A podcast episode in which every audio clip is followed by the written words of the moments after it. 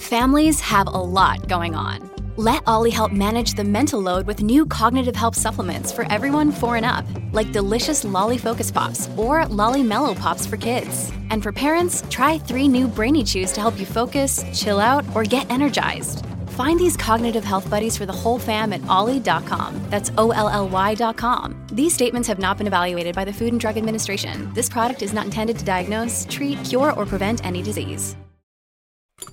By the way, Peggy Nash, when you were suggesting that it took you a long time to get across town from the financial district, and we understand at this hour, it's always intolerable. It's busy. You know what? You should have just ducked down to the Harbour 60 and sat on the patio. Maybe we should move the show to the Harbour 60. Sounds inviting. Yeah, well, you know, it would be an idea. I'm going to float past Mr. Nicolau. He, by the way, did want to extend the condolences on behalf of his family. This is Ted, his son Steve, and Lisa as well, to all the folks on the Danforth being part of the Greek community.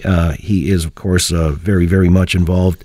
His heartfelt condolences go out to all of those family members and the other people. It just has impacted the entire community writ large, and I did want to pass that message along for Mr. Nicolau, who is, of course, the scion behind that establishment that is just adjacent to the Scotiabank Arena. That's Harbour 60, which is obviously one of the great experiences in the city of Toronto. Let me get back into the Doug Ford Urgent Priorities Act, because he says he's going to increase accountability and transparency at Hydro One. And much has been written in the financial papers, Johnny, that you used to be the editor of, that for some reason he made the wrong decision, because as a publicly traded company, it becomes worse for customers. They say like $900 million in the value of the company was sort of shaved off when he fired, you know, Mayo Schmidt and the rest of the board and so on and so forth. It sent a chill to the shareholders. Is there any merit to that? No. And I'll tell you why. Because the province has a right as a shareholder to exercise its rights. That's why. So, I mean, you see this all the time with activist investors who have much less than the 40-odd percent that the Ontario government owns, getting involved in a firm because they don't like the management, changing the board, changing the leadership. This is what public ownership actually means. It means that you can, if you have shares in a company, you can influence it. And in the case of Hydro One, they have almost all the shares, and they can, and that is almost 50% of them, they can make those kind of decisions. That's what comes with those share ownership, is the right to do it. Now, I think it was Barry Critchley that wrote it. It was. And so I think what Barry's concern is, you see this kind of intervention by government, but anytime you buy into a company where you have a majority shareholder like that, you have to understand, or who someone who owns that many shares in the firm, that you know, what they want to have happen can change the value of the company. And it's their right to do so as the majority shareholder. Well, he called it a massive encroachment into the affairs of a publicly listed company. Your thoughts on that one, Ernie? No, I agree with John. I mean, 47% is huge when you talk about public listed companies. Mm-hmm. Most entities have control of public listed companies with as little as 6, 7, 8% of the company. This is 47%, so it's quite large. And also, I believe there were provisions in the legislation that the previous government passed that allowed the province of Ontario to step in and have a lot more influence and decision-making with respect to the board, et cetera, et cetera. So you put those two things together, I think Premier Ford was entirely within his rights. Well, Peggy's saying that they're doing what they promised they do, and even if that got some noses out of joint, and $900 million, Mr. Critchley writes, was shaved off the value in terms of the shares of the stock, the value of the stock, was the government right, or did they have a right, to John and Ernie's point, to get in there and make the decisions they made? It's true, the government owns the largest portion of the shares, but I think the market has spoken. And they have taken that value off of Hydro One because there's a real chill that that people feel. Is this government going to get involved in what is essentially a private company? There's also the issue of the deal that this company is making with Avista in the States. And the question is, will they continue to make this deal? Will that happen? Will the company get, will the Avista these get are out cold west, feet? The coal plants. Yeah, so I think that's another issue. We're getting out of coal plants. And, I mean, I would not encourage Hydro One to buy coal plants, but they're in the middle of this deal. And the other issue is, you know, I think a lot of people were very concerned about the amount of money that it's taken to buy out the board, buy out the CEO, and the promise was that it wouldn't cost anything. Well, that wasn't the case. So if we're talking about transparency and fiscal prudence, I don't think Doug Ford's presenting a good model. He's not getting off to a good start. Johnny, could you defend him? Well, I think he did exactly what he said he was going to do. And in terms of the cost that's associated with it, my understanding is the CEO had shares that belonged to him that were vested that he would take with him. That's his property. You're not going to deny someone that. And that's what I think it was like $9 million or $8 million. I mean, that's already money that was given to him. So you can't take that away. I mean, the point was that there was no, as far as I understand, no severance paid other than the benefits of about $400,000. So he's off to a good start. And in terms of the market speaking, I mean, I always love it when a socialist, you know, stands up for the market and says it's spoken. It's $900 million today, but tomorrow the $900 million can come back. So what happens in the market is change in management. Let's see what management can do. I can tell you, I bet you a year from now, depending on how market situation is, that $900 million is back. All right. By the way, you know, there was an interesting phrase that I don't know what it means, and maybe you can explain it, that the provincial economy is approaching the tail end of the business cycle.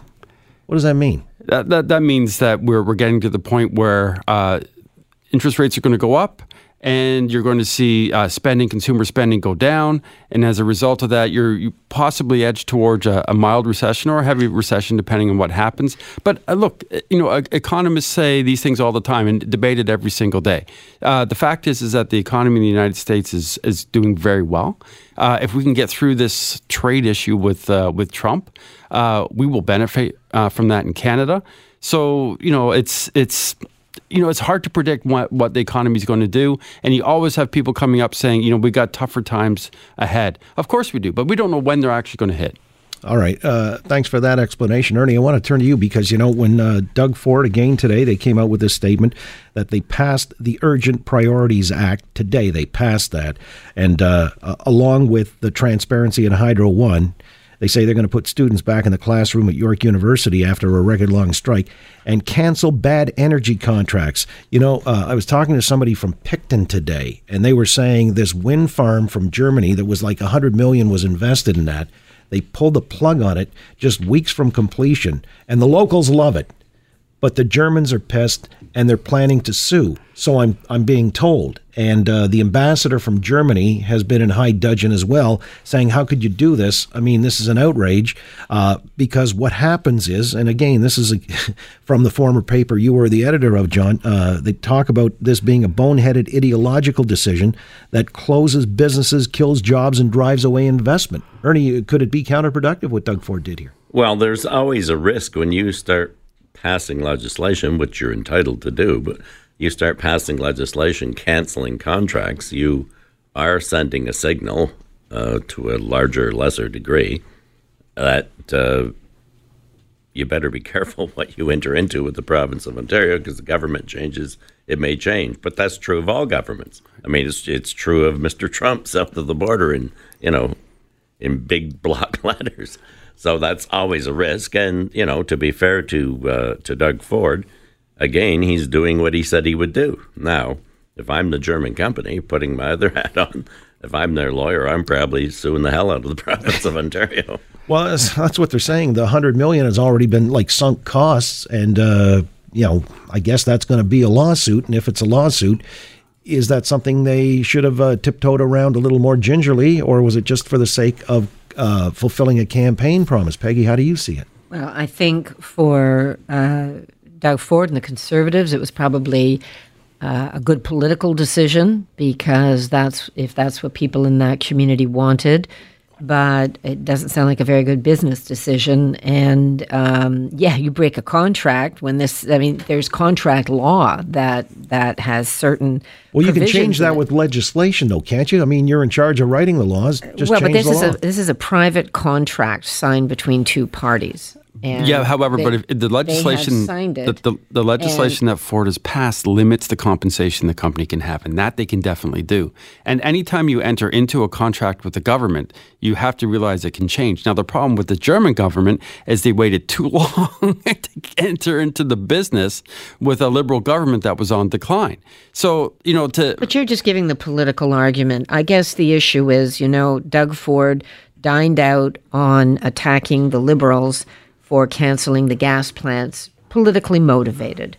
He's doing the same thing now with renewable energy, canceling contracts for political motives. And the issue is, you know, they can pass laws and try to limit their liability. The issue is the taxpayer is going to be on the hook short term, but also it's just bad economics to cancel investments in renewable energy at a time when hydro prices are an issue that everybody cares about, and renewable energy needs to be. But that's the most expensive, though. See, that's the problem: is you're building the most expensive kind of energy generation. But they've already built it. That's yeah. But the thing is you do you really want to set that up and then have to pay the money for years and years and years for that kind of generation? Absolutely not. I mean, in fact, if you did the numbers, you might actually be saving money by stopping the project now, given the real price of energy versus what you'd have to pay for wind power. Exactly. Under a lot of those contracts look, we're all in favor of renewable energy, but it doesn't mean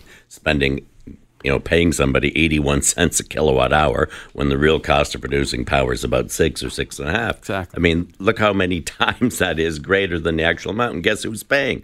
That's why we're paying 2 and 3 times hydro rates, higher than we were 15 years ago. So it's great in theory. Yes, we're going to have this great renewable energy policy the McGuinty government came up with.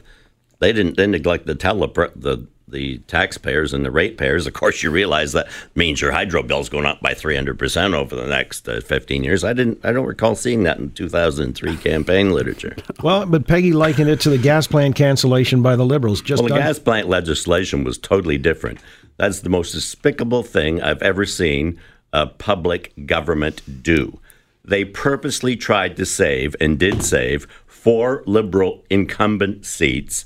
The only reason they did it was because they knew they were going to save those political asses, and those political asses ended up costing $300 million apiece of the taxpayers' money. Who got elected in Prince Edward County? A conservative got elected, didn't he? If the Liberals want to write a check for $300 million of their own dollars per seat, except it would contravene the Election Finances Act. That's why we have such things here. Maybe south of the border they don't care so much. Well, but here I kind of do care. We don't know yet what this seat is going to cost the people of Ontario or what other conservative I can tell you one thing, it's not going to cost $1.2 billion.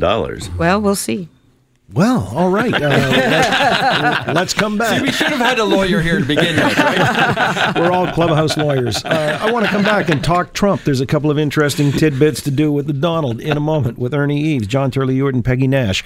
Oakley Show continues at Global News Radio, 640 Toronto.